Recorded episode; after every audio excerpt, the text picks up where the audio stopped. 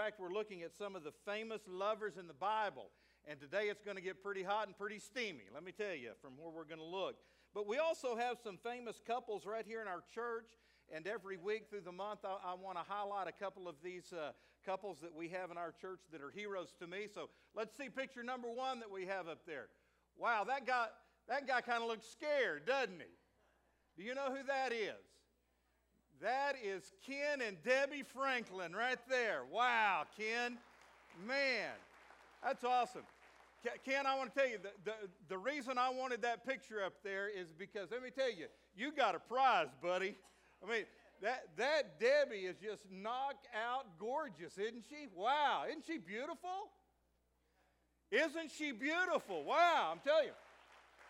Ken, Ken and Debbie are good friends of, of ours. Ken, Ken and I have, uh, we've ridden hundreds of miles together uh, on motorcycle, he on his and me on mine, all right? We're not, okay, just get that, get that clear, all right? Here, here's what I want to say about that. I love to ride a motorcycle fast. I mean, I like to, I like to boogie on down the road, but Ken likes to go faster than I do. I mean, uh, man, he can just take off and fly. Here, here's what I am so thankful uh, for, about for Ken and Debbie. Not only have they been married, I think, 47 years, but they have raised three great kids. Give them a big hand for that. Three great, great kids. Uh, their daughter Jackie, their son uh, Jay Jack, and their son Ryan, both of those boys have played Major League Baseball. Now, guys, let me tell you, that, that is pretty remarkable right there uh, to have the genes, the DNA to produce two kids that actually play in the major leagues. That, that is awesome. But Ken tells me that the best athlete in the family is actually his daughter, Jackie. You know, she, she was the best one. But I'll tell you what, they got a great family. Uh, three great kids. They have wonderful grandchildren. Ken and I got this thing going. He's trying to get our families connected. Uh, he's got a good looking grandson he's trying to hook up with my daughter, Callie. And, uh, and I, I, think, I think the reason he wants to do this is because we could have some great family reunions, couldn't we? Uh, just keep working on it, man. Uh, just do that. Give Ken and Debbie a big hand. I'm proud of them. Man, I'm thankful for them. They're awesome. Picture number two. Picture number two. Look at that, would you? Wow. Man. Keenan, you're looking good, dude. That's Keenan and Angel Polk. Here's, here's why I wanted their picture up here today. They are indeed a Cavanaugh love story. All right? They met right here at church. Now, if, if, this, if, if this is a story, and if it's not, I'm making it up, all right? But here's, here's what I think the real story is uh, Angel was invited to the church here, uh, Keenan was already coming, and the very first time they saw each other was right here at Cavanaugh. Uh, Keenan had eyes for Angel. I think he got her phone number that very first visit, and the rest is history right there. They, they dated in this church, they got married in this church, and they have raised two awesome kids in this church. Isn't that great? Man, I'm so proud of them. I love them. Keenan and Angel are, are great friends of mine. I love them. And guys, we celebrate your marriage and your family. What a good example you are to us. Let's give both these couples a big hand. Would you do that? All right, I've got one more picture I want to share with you. It's a different kind of picture right here. Uh, this, is, this is the devastation that occurred in Moore, Oklahoma, May 20th, uh, 2013, when the EF5 tornado came through. It completely destroyed this neighborhood. The only thing that was left standing is this dome storm shelter, a dome tornado shelter. You see the dome right there? Have any of you ever seen or been in a dome shelter before like this one? Anybody? Anybody? One or two hands, all right, that's all. Uh, these, are, these are great for a tornado or a storm. We just don't see very many of them. I am very familiar with a dorm tornado shelter because my granddad Whitmire had one in his backyard all the years I was growing up. Now, let me just spend a minute telling, you about old Whit. That was his name, Whitmire Whit. We call him Whit. Uh, he was, he was, uh, he was a, a, great man. He was a, a mountain of a man, stood six foot two, weighed about 235 pounds, solid muscle. I mean, this guy, he was, he was if you want to if you want to know how good looking my granddad Whitmire was, I am a perfect resemblance of him, all right? I mean, I look just like Whit, especially when, when my hair short, just look just like him. But he was, he was a mountain of a man. His whole life was spent outdoors in construction. Uh, when I was a kid growing up, he was the supervisor of a big construction firm, built houses and large buildings all through the Permian Basin, Midland, Odessa, Big Spring. Uh, when, I, when I was a kid, I remember him coming home one day. He was probably close to 60 years old, and he was bragging to Gran about what he did that day. He, he, he, he threw a sledgehammer all day long, and he outlasted all the young bucks on the, on the work site. That just, he was a tough guy. When he was about 13 years old, he got on a horse and rode from Midland, Texas into New Mexico looking for work. I mean, he was just a man's man. He was, a, he was an awesome man. But he was terrified of storms. I mean, he, he was terrified of tornadoes.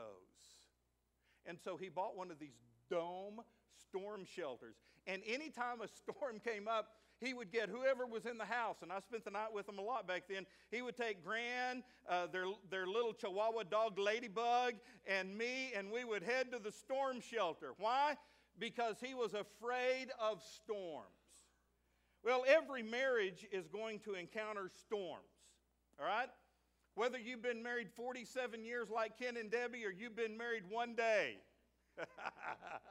you are going to encounter storms. That they happen throughout your marriage, whether they're financial storms or health storms, maybe trouble having kids, may, maybe trouble raising kids, all right? We all face storms. But perhaps the greatest storm a marriage faces is the storm of unfaithfulness. How do we shelter ourselves from such storms? How do we recover from that kind of storm hitting our marriage? Well, we learn from the relationship of two very famous lovers in the Bible, David and Bathsheba. So turn with me to 2 Samuel chapter 11, or look on the screen behind me. I'm going to read out of the New King James Version, and here's what it says It happened in the spring of the year, at the time when kings go out to battle, that David sent Joab and his servants with him and all Israel. And they destroyed the people of Ammon and besieged Rabbah. But David remained at Jerusalem.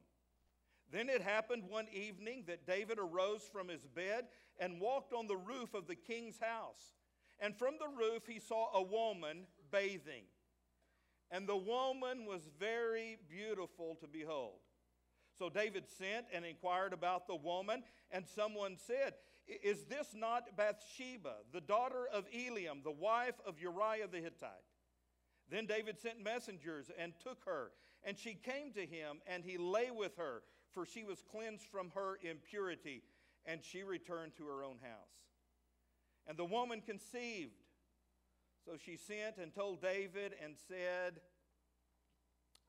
I am with child. Oh boy. Heavenly Father, I pray that you'd open up our hearts to your word and teach us from it today. This we pray in Jesus' name. Amen. Uh, let me reintroduce you to King David. He is perhaps the greatest hero of Hebrew history. The Bible says that he was a man after God's own heart. God loved David, and David loved God. But he also had some dangerous flaws in his life. And because of this, a huge, devastating storm blew into David's life and also into the marriage of Bathsheba and Uriah.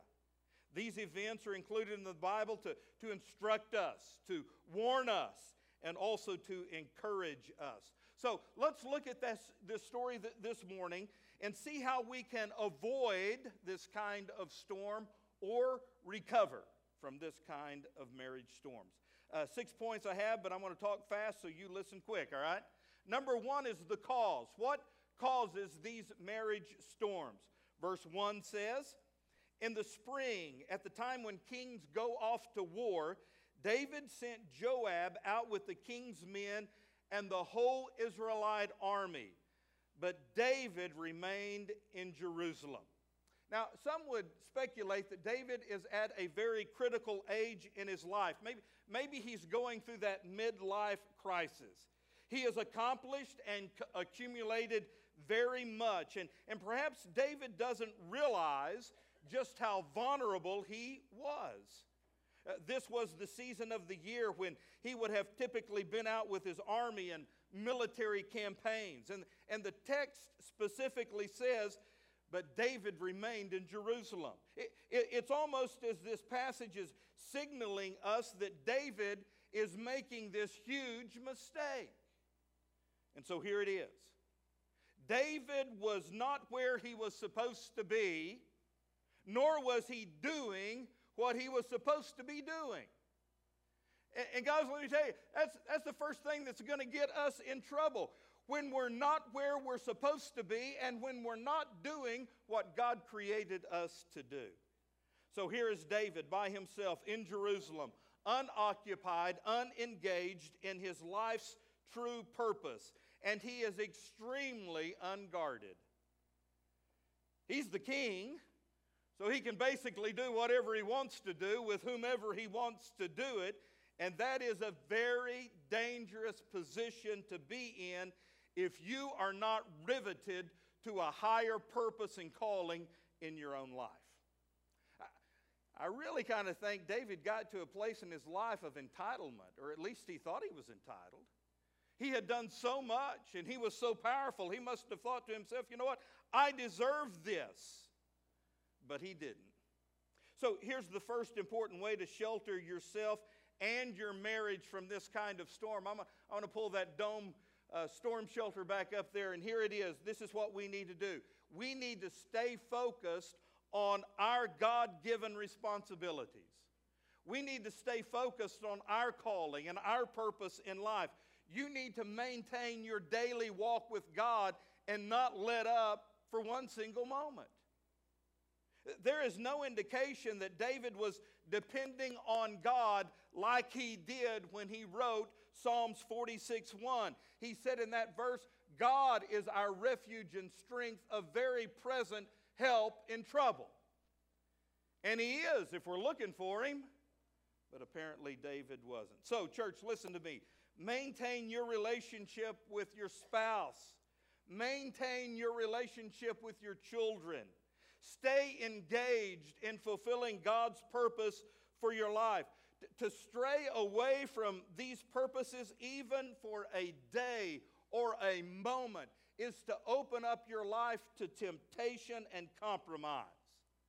And that brings me to point number two the compromise. Verses 2 and 3. One evening, David got up from his bed and he walked around on the roof of his palace. And from the roof, he saw a woman bathing. The woman was very beautiful, and, and David sent someone to find out about her. The man said, Isn't this Bathsheba, the daughter of Eliam, the wife of Uriah the Hittite? So here's the deal David had his eye on another man's wife. David's also married. Uh, that's a, a, story for a different sermon, though. Uh, he, he took advantage of, of, of that, and as a king, he took the power that was his, and, and he had multiple wives and multiple concubines, and all that adds up to is a lot of trouble, all right? But that's a different story right there. This relationship with Bathsheba, however, reveals a personal flaw in David's heart that led to this huge fall in his life. David knew that in the creation account of Genesis and then also in the law of Moses, God clearly establishes the sanctity of marriage as a relationship between one man and one woman for life. That's the way God set it up. That's the way God intended a home and a marriage and a family to be. But David compromised. Now, I, I know that that the world in which all of us live in every day is filled with these kinds of stories. You see it fleshed out before your eyes every day. Uh, stories of people flirting with one another, stories of, of people sleeping around with each other.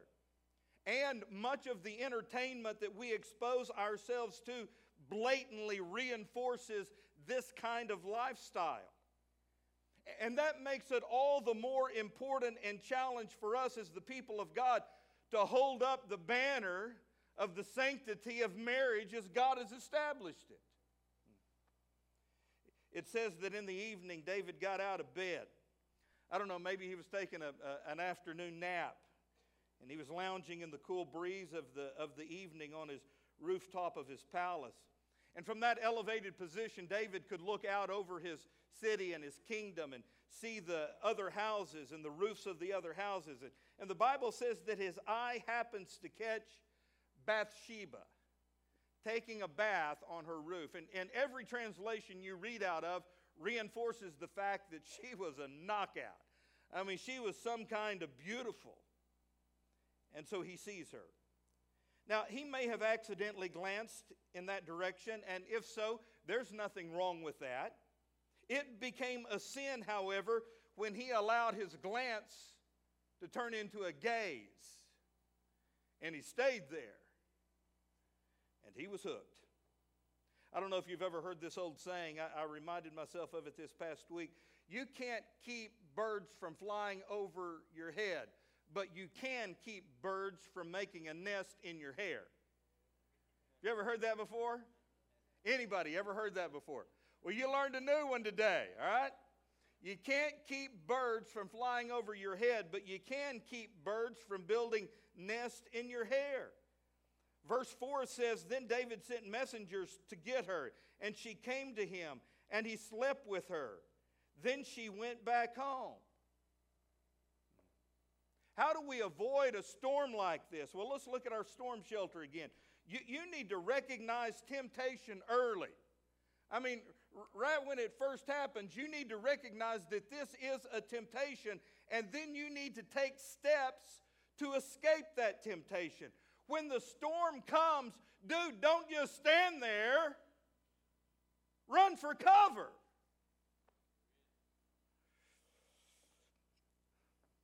I've told you this story before, but it's worth repeating. When, when I was a kid, we lived in Midland, Texas. In fact, we lived out in the country. In Midland, there were, there were cotton fields all around us. You could see for miles. One Sunday evening, we were, we were heading home from church. And uh, I'll never forget exactly where we were, Dad, on the road that we were on. And, and, and the sky was kind of weird looking. It was real red outside. It was evening, about to get dark. And my sister and I are in the back seat, and she looks out uh, the window of that old Chevrolet, and, and she saw those clouds, and she said, Hmm, those clouds look like they could very easily form a tornado. And I mean, we're just little kids, and she's spouting off some meteorological thing over here. And so uh, here's what I did. I was just a little kid, and I looked at her and I said, Shrita, you're stupid. You're being stupid. And I, am just talking to people my generation or older. When, whenever you did something like that and an argument was about to begin, your parents were in the front seat, you were in the back seat, you got the arm slap. You remember that? They didn't care who they hit, they were just slapping back there. So I got the arm slap for calling my sister stupid, but me she was stupid. I mean, that was just, that was stupid talk, man. I mean, tornado. Eh, ain't going to have no tornado. So, anyway, we got home, pulled the car into the garage, uh, and we all took our position. Dad flopped in the recliner. That was his spot. Crank that recliner out. My sister and I were in the floor. Mom was in the kitchen. She was frying up our supper for Sunday night supper fried bologna sandwiches. Woo, doggy. Now we're talking fried bologna. That's healthy. We loved it. Dad told me to turn on the TV, and, and I was the remote control. I mean, that was long before remote controls. And we only had like two or three stations back then, and so you had to go to change the station, you had to turn a knob. Anybody remember? Anybody as old as I am remember that kind of nonsense? What man, you had to, that was exercise, turning that TV. And so we were watching a great show. I don't know, maybe Mannix. I don't know what was on, but uh, all of a sudden the weatherman showed up on our TV. This is years ago, man. I mean, like 100 years ago or something. I don't know. And, and he said, he said, uh, there has been a funnel cloud spotted seven miles north of Midland, headed straight for Midland, Texas. Please take cover now. Well, we live six miles north of Midland, okay? And about then, we heard it. You could hear the rumble. And I mean, we were freaking out. My, my mom was scared to death. Why? Because she's the daughter of Whitmire, okay? And, and uh, so she said, Come on, kids, hurry. And so we followed mom into her bedroom, and she stuck us all under her bed. And she crawled under the bed, and I had my dog Pootie under the bed with me. Pootie the poodle. And so here, here we are. I mean, what's under the bed? Uh, we're on the north side of the house. That's the direction the tornado's coming from. I mean, that was really, Mom, that really wasn't good thinking. But anyway, here, here we are under the bed, and, and we're, we're scared to death. I can remember, this like yesterday, man. I was under that mattress, that bed, and I'm looking out, and my dad's not under there with us, and so we start crying. Treat and I do it. Dad, get under here. You're going to die in the tornado. Dad, please get under here. My dad wasn't getting under that bed. Yeah, I ain't getting under there. If a tornado comes through here, we're all dead anyway.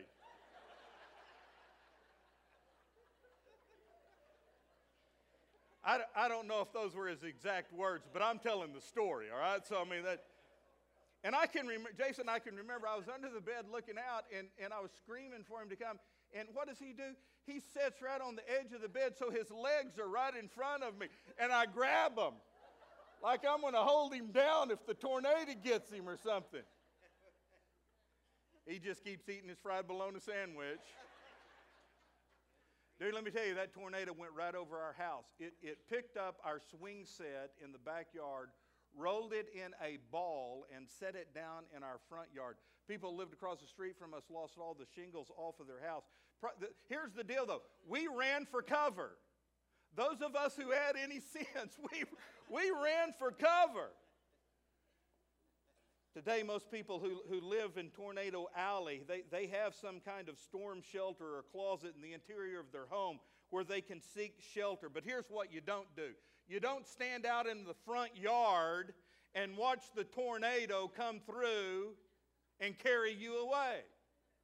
Right? I mean, you don't do that. You run for cover. I told that long story and I didn't even hit the point to you. Do you under, you run for cover. 1 Corinthians 6:18 says, "Flee. Flee. You run from sexual immorality. As fast as you can, you run from it. Whatever form it takes, you front, run from it. Whether it be images on your computer screen or that flirtatious coworker or, or whatever the way of temptation to sexual immorality that comes to you, you flee from it as fast as you can. My go to verse is 1 Corinthians 10 13. No temptation has seized you except what is common to man. But God is faithful. He will not let you be tempted beyond what you can bear, but when you are tempted, He will provide the way of escape so that you can stand up under it. Guys, there, there is something that God obligates himself to in this passage.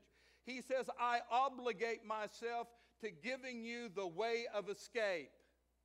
With every temptation, God will provide a way of escape. That's his part. Our part is to take it, to stand up under it without giving in. But David doesn't do that he plunges headlong into a destructive affair. Bathsheba goes back home, but what happens in David's palace doesn't stay in David's palace. Boy. Maybe David felt badly about what he had done, and, and perhaps he thought that it would never be known, that he could just move on with his life. But one day there was a knock on the palace door, and the messenger brings word that Bathsheba is pregnant. And that leads to chapter number three. We'll call it the great cover up. Verse 5 says, The woman conceived and sent word to David saying, I am pregnant. Now, let me just pause right here and, th- and throw this out to you and point something out that, that is very rarely talked about in this story. David not only committed adultery and immorality, but David also destroyed another marriage. And ultimately and eventually another life.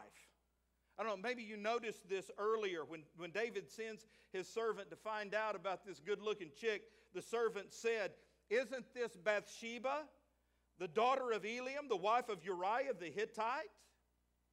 I mean, guys, think about this. This is another man's daughter. This was another man's wife. And I'm talking to the men in this room right now. Listen to me, guys. Sometimes men have such a low view of women. The, the woman that they lust after on the internet, or the woman that is passing on the street that they're lusting after are just objects to be used for their own pleasure. Guys, let me challenge you with this. Think about this. That woman or that girl is somebody else's daughter. That'll change your thinking. Hmm? That woman that you're lusting after may be somebody else's wife. So when David gets the news that Bathsheba is pregnant, he goes into full crisis management mode. Uh, perhaps he thinks, you know what, I'm the king. I can take care of this problem. I can make it go away.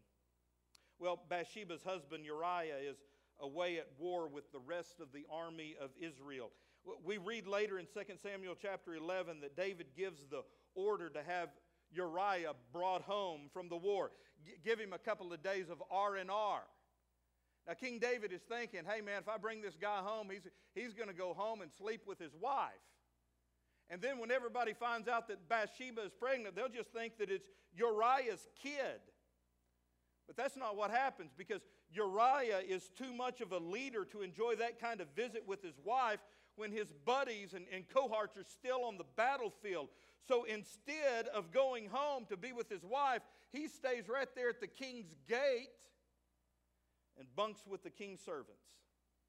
So David's plan A to handle this situation fails. So he kicks in plan B. He does the unthinkable.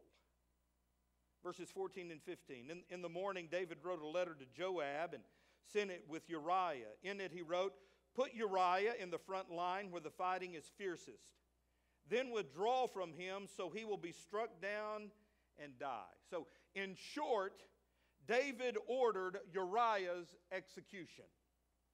So, to the adultery David already committed, he now adds to the list murder. All because, and listen to this, church, all because David is trying to control the situation instead of confessing his sin. So, how do we avoid this kind of storm? Right here's our storm shelter. You need to be open and honest and humble about your sin. Now, we all stumble in many ways, don't we? I'm looking out there, and, and uh, every one of us in this room, we've, we've all made mistakes. I don't care how picture perfect you are today and how picture perfect your marriage is today.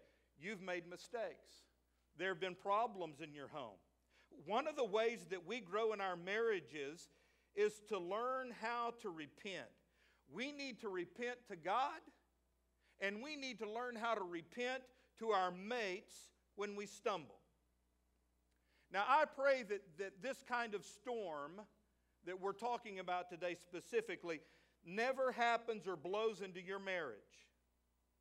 But if it does, the only way that you can rebuild your marriage after the storm is to be humble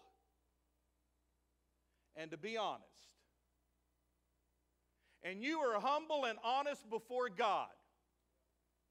And then you are humble and honest before your spouse. Hey, you got to come clean.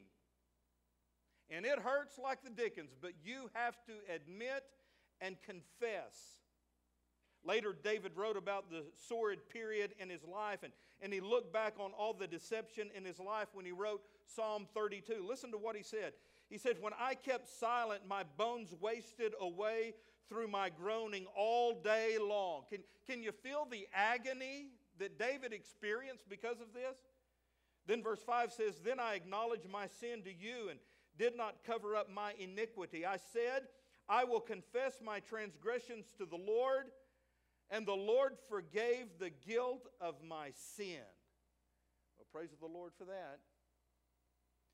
Well, Bathsheba grieves the death of her husband, and then David brings Bathsheba into the palace, and she became his wife. And perhaps David thought, whoo, man, great, this mess is fixed. But the Bible says that the Lord was displeased with what David had done. And that brings about chapter number four. I'm calling it the confrontation. Chapter 12, verse 1 says, The Lord sent the prophet Nathan to David. I would encourage you to go home this afternoon and read 2 Samuel chapter 12. It's the account of how God confronts David through the prophet Nathan. Very quickly, let me tell you how it played out. Nathan comes to David and says, King, uh, here's something that's happened in the kingdom. I want to get your read on this and tell me what you would do in this situation. We've got two different guys over here. One is a very rich man who has multiple flocks. He's very wealthy. He has anything he wants. The other man over here, on, on the contrary, is very poor. He, he doesn't have multiple flocks. In fact, he only owns one ewe lamb. Only one lamb. And, and he loves this ewe lamb. In fact, it eats at his table and he holds this ewe lamb. It's, it's precious to him. Well, the rich man had some guests to come see him one day, and instead of taking one of the lambs from his flock and slaughtering it to feed his guest, he goes across the road and takes this poor man's ewe lamb. And he slaughters the, the ewe lamb and he feeds his guest with the poor man's ewe lamb. Well, King David becomes irate about this. He says, You tell me who that man is, and I'll take care of him. I'll give him what's coming. Boy, the prophet Nathan turns on David and says, David, you are that man. Wow. Dude, boom. I like the way the old King James Version says, David, thou art the man. Wow. Now, guys, let me tell you, that's a confrontation right there. You, you might wonder, why did God do that? Why did God confront David that way? Well, bottom line is, God loved David. And if God loves you, He's not going to let you stay in your sin. Hmm? God deals with David in a way that's going to not only correct him, but also restore him. Church, listen, it is a loving God who sends his messengers to get in our faces about our sins. And the best thing to do to shelter yourself in this storm is storm shelter number four. For, for the sake of holiness, you need to learn how to be accountable to other people. I have to wonder how this story might have been different if David had not been so isolated in his life. What, what if he had Nathan close to him all the time, to whom he could be accountable to? Well, he didn't, and he paid for it. Uh, the next part of the story tells us about the consequences. When David hears Nathan's rebuke, David is sorry and David does repent. But, church, listen, there are still consequences to his actions. 2 Samuel chapter 12 describes all that will happen as a result of David's sinful choices. Verse 13 says, Then David said to Nathan, I've, I've sinned against the Lord. And Nathan replied, The Lord has taken away your sin. You're not going to die. But because you did this thing, you have made the enemies of the Lord show utter contempt.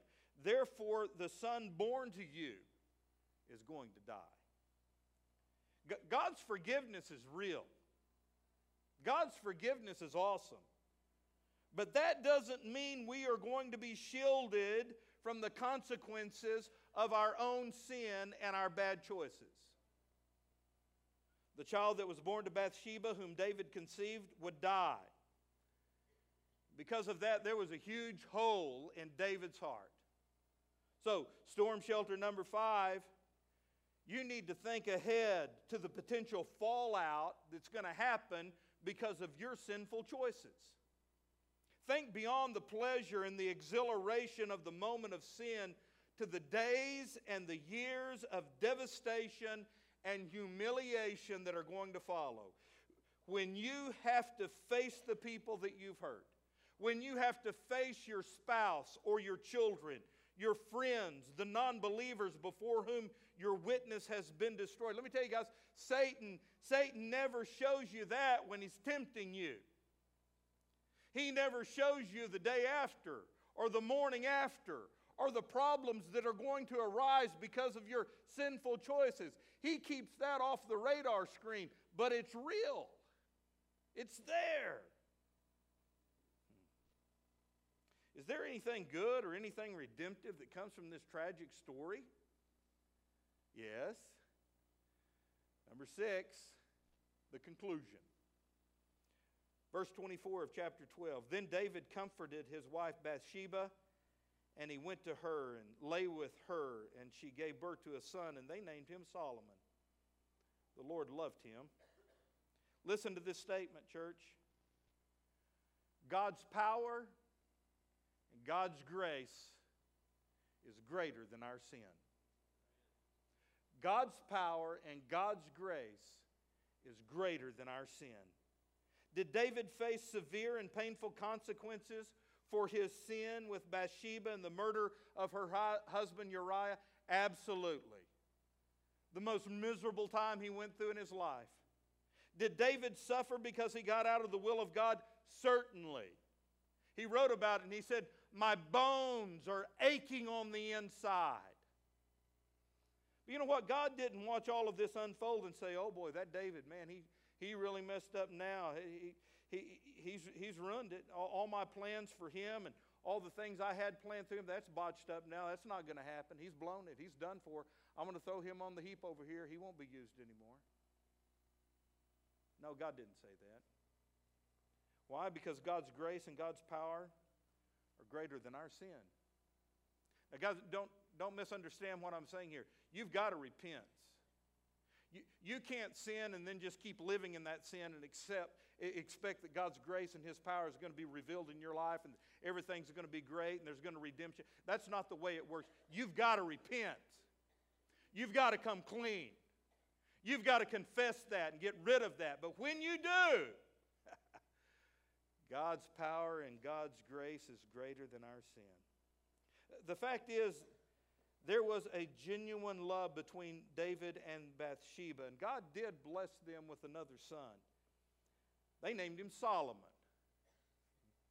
Solomon would carry on the kingdom of his father. In fact, when you go to Matthew chapter 1 and it gives this ancestral chronology of the Messiah, Jesus Christ, here's what it says in verse 6 And Jesse was the father of King David. And David was the father of Solomon, whose mother had been Uriah's wife. Church, when, when, when the storm of sin hits our lives and our homes, here's the shelter. Claim God's grace because it's greater than our sin. 1 John 1 9 is my go to verse. If we confess our sins, he is faithful and just to forgive us our sins and to cleanse us from all our unrighteousness. And he can do that because Jesus paid the price for our sin on Calvary's cross. We see the gospel in this heart gripping story. God's grace is greater than our sin. And my message to you today, church, is a message of hope. I don't care how bad you think you've messed up your life, God's grace is greater than your mess. I don't care how bad your marriage is, God's grace is greater than your sin.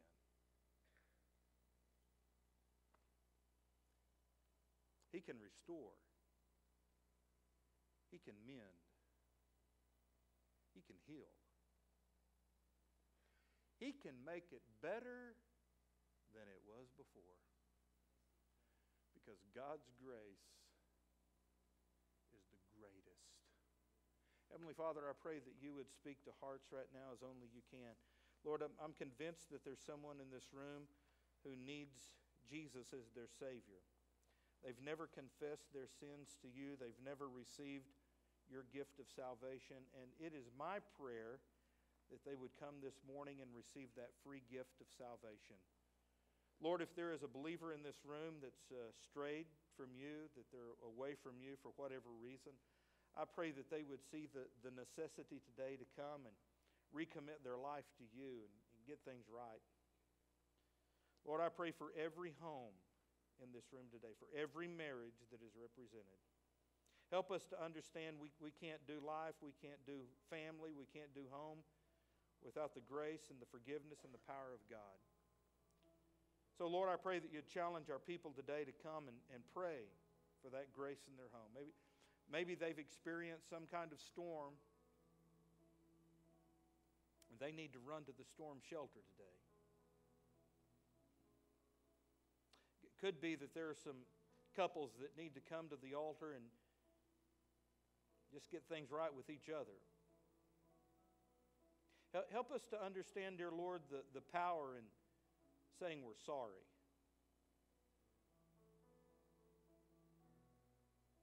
Lord, for those homes that are well represented here today and they're experiencing joy and faithfulness and things are good, help them not to forget that the enemy is just outside their house waiting to devour them. So, Lord, may we have some, some moms and dads and grandparents come today and pray hedges of protection around their family and their kids and their home. Lord, as this place is filled with your Spirit, and we sense His guidance in our life, may we respond to you right now. In Jesus' name, amen. Would you stand with heads bowed and eyes closed? We're having what we call the invitation. I'm inviting you to come and pray today. Would you? Just step.